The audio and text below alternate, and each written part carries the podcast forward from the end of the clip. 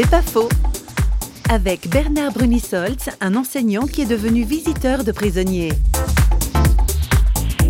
Quand j'avais 38 ans, j'ai fait tout un cheminement spirituel, une remise en question sur le sens de ma vie, pourquoi je fais des choses.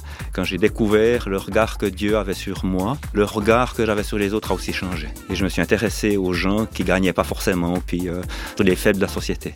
Dans l'histoire biblique, c'est Jésus qui parle et il dit J'étais en prison, vous êtes venu me visiter. On me dit J'avais faim, vous m'avez nourri, j'avais soif, vous m'avez abreuvé. Euh. Donc j'étais en prison et vous m'avez visité.